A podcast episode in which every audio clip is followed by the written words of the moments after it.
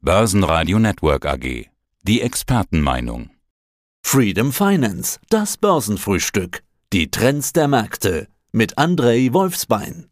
Seien Sie gegrüßt, verehrte Zuhörer. Traditionsgemäß Herr Wolfsbein im Studio von Börsenradio. Und Gegenstand unserer heutigen Gespräche ist natürlich die Thematik DAX. Also DAX-Familie wird da größer, von 30 Unternehmen auf 40 Unternehmen aufgestockt.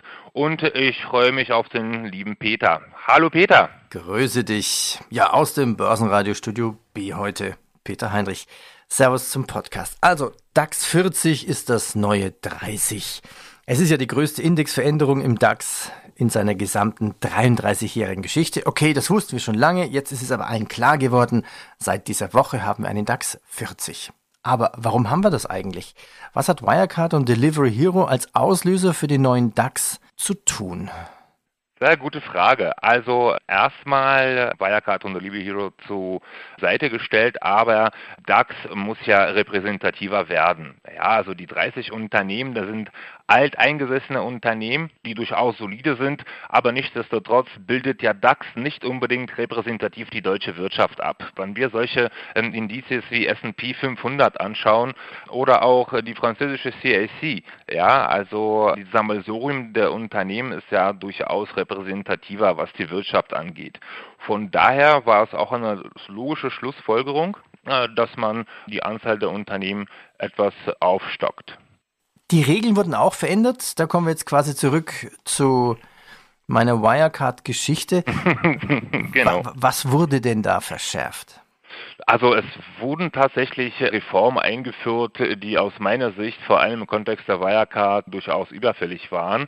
Also was neu ist, ist, dass zweimal jährlich überprüft wird, wie der Index zusammengesetzt ist. Also einmal im März und September, gegebenenfalls wird das umstrukturiert.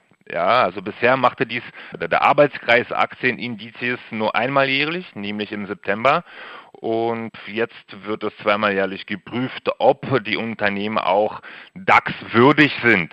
Ja, und die Unternehmen müssen dann auch rechtzeitig die Bilanzen vorlegen. Sollte ein Unternehmen sich um 30 Tage verspäten, wird es automatisch aus dem DAX rausgenommen. Welche Auswirkungen hat jetzt diese 40 für den DAX? Die erste Sorge war, naja gut, der Kurs sollte sich ja nicht verändern, aber geht es vielleicht mit einer Delle runter? Also warum hat sich der Kurs im DAX nicht verändert? Naja, weil DAX ein durchaus solides Konstrukt ist, erstens. Zweitens wird es ja auch verwässert, ja, um das so mal auszudrücken. Und DAX hat die 19 Werte wirklich sehr gut geschluckt, zumal es auch bei der Gewichtung auch justiert wurde. Ja, und DAX 40. Welche Auswirkungen hat das jetzt dann für die kleineren Indizes, also besonders für den MDAX? Also MDAX ist natürlich ärmer geworden. Also im Zuge der Reform wurde der MDAX um 10 Werte verkleinert. Dort sind jetzt nämlich nur 50 Werte zu finden. Solch eine große Auswirkung konnte ich jetzt auch nicht feststellen. Ja, also MDAX hat nicht korrigiert, sondern das ist wirklich alles glimpflich verlaufen. Also wenn man sich ja den MDAX, SDAX so anschaut, dann war es ja bisher so, dass... könnt ihr fast sagen, klein und wendig schlägt groß und träge. Also der MDAX und seine Unternehmen sind ja in den letzten Jahren in der Zusammensetzung grundsätzlich mit einem höheren KGV als die DAX-Titel bewertet worden. Das muss ich jetzt auch wieder einpendeln. Kann man sagen, dass der MDAX trotzdem langfristig der Verlierer ist durch diese DAX-40-Umstellung? Würde ich so jetzt nicht sehen. Also wir können hier nicht von Gewinnern oder Verlierern sprechen. Das hat sich lediglich nur geändert. Und ob das jetzt negative Synergieeffekte mit sich bringt, werden wir sehen. Aber ich sehe es auf jeden Fall nicht so kritisch. Wie ist deine Meinung dazu? Also ich glaube, dass die zweite Reihe MDAX, SDAX durchaus die Verlierer sind, weil die spannenden großen Werte sind weg. Zack. Abgegradet auf den DAX 40. Und ich kann mir vorstellen, dass der MDAX, also diese schöne Performance, dass die momentan weg ist. Der MDAX war ja bisher besser als der DAX 40. Das ist richtig. Also du gehst davon aus, dass der auf jeden Fall ein bisschen konsolidiert bzw. seitwärts läuft, ohne große fulminante Sprünge zu machen. Ja, genau. Gehen wir zurück zum DAX. Einige der 10 DAX-Aufsteiger verloren ja am ersten Handelstag im DAX deutlich, mehr als der Index selbst, vor allem die Papiere von Zalando und Porsche. Gehen wir doch, also nicht alle, aber gehen wir doch ein paar Aufsteiger durch. Porsche SE. Wie siehst du Porsche SE? Also auch einer meiner Lieblingstitel habe ich schon seit längerem im Portfolio. Leider etwas enttäuscht von Renditen, aber da es sowieso ein Langzeitinvestment ist, meinerseits gehe ich die Sache auf jeden Fall ruhig und entspannt an. Wirklich sehr spannender Konzern. Die machen wirklich einiges im Bereich Elektrofahrzeuge. Also hier in Berlin sehe ich zunehmend mehr Porsches, also Porsche-Autos mit E-Kennzeichen. Die Fabrikate sind einfach nur super und schön. Ja. Und genau. Hättest du also lieber einen Porsche in der Garage als eine SE im Depot? Doch die Aktie.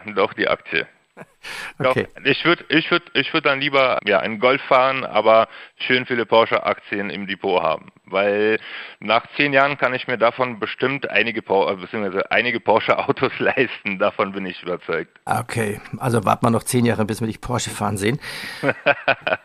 Deine Einschätzung, jetzt auch im DAX, die Puma.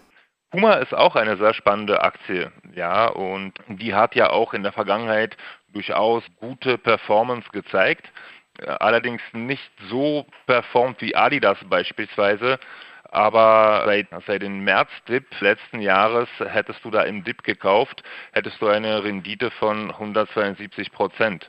Und ist wirklich, kann sich sehen lassen, ja, ist durchaus salonfähig auf jeden Fall. Und Puma ist wirklich spannend, also die machen auch Golf-Equipment. Also ich als passionierter Golfer habe die auch auf der Watchlist, nicht zuletzt deswegen. Also Puma sehe ich natürlich nicht so gut aufgestellt wie Nike oder eine Adidas, aber ist auf jeden Fall ein solider Titel und gehört auch auf jede Watchlist aus meiner Sicht. Ja, das mit dem Golf kann ich bestätigen. Wenn ich dich anrufe, ab und zu sagst, bin gerade am Golfplatz, keine Zeit. Gehen wir einen Schritt weiter. Einer der größten Werte, natürlich der größte Aufsteiger, ist Airbus. Airbus, genau. Siehst du, unisono gesprochen. Genau, also Airbus ist auch ein tolles Traditionsunternehmen. Das ist ja eigentlich ein europäischer Konglomerat, so gesehen. Also das sind ja die Deutschen mit drin, die Franzosen etc., und als europäischer Repräsentant gehört Airbus auf jeden Fall in den DAX, ja, weil DAX ist ja auch nicht zuletzt, repräsentiert ja auch nicht zuletzt die europäische Wirtschaft, beziehungsweise Deutschland ist ja einer der Flaggschiffe der europäischen Wirtschaft, und Airbus ist auf jeden Fall ein tolles Symbol, würde ich sagen. Was sagst du? Ich habe mir mein Airbus-Werk angeguckt, ist schon sehr beeindruckend, was man da so erlebt.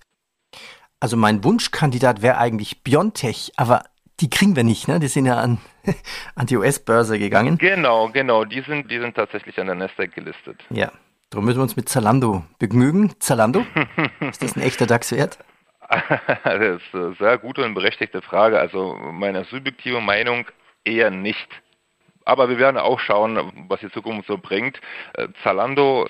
Ich weiß nicht, ob man Zalando, also ob man Geschäftsmodell von Zalando mit Amazon vergleichen kann. Also das ist nicht unbedingt, sind nicht homogene Sachen, aber Zalando gehört aus meiner Sicht eher in MDAX auf jeden Fall. Wie ist dein Gefühl dazu? Ja, mir ist das Volumen von Zalando auch noch nicht klar, dass die wirklich schon im DAX angekommen sind. Ja, alle DAX-reif sind. Ja, genau. Oder ich bin noch nicht so weit, dass ich mich mit Zalando so viel beschäftigt habe. Alle Aufsteiger nochmal im Überblick. Airbus, Brenntag, HelloFresh, Porsche, Kiergen, Sartorius, Siemens Healthineers, Symrise und Zalando. Ja, DAX 40 ist das neue 30. Andrei, ich bedanke mich bei dir. Danke. Ich habe zu danken, werter Peter, und ich freue mich auf das nächste Mal. Ade. Ah, genau, das fränkische Ade. Servus. Das Börsenfrühstück mit Freedom Finance. Mehr unter freedom24.com. Börsenradio Network AG. Die Expertenmeinung.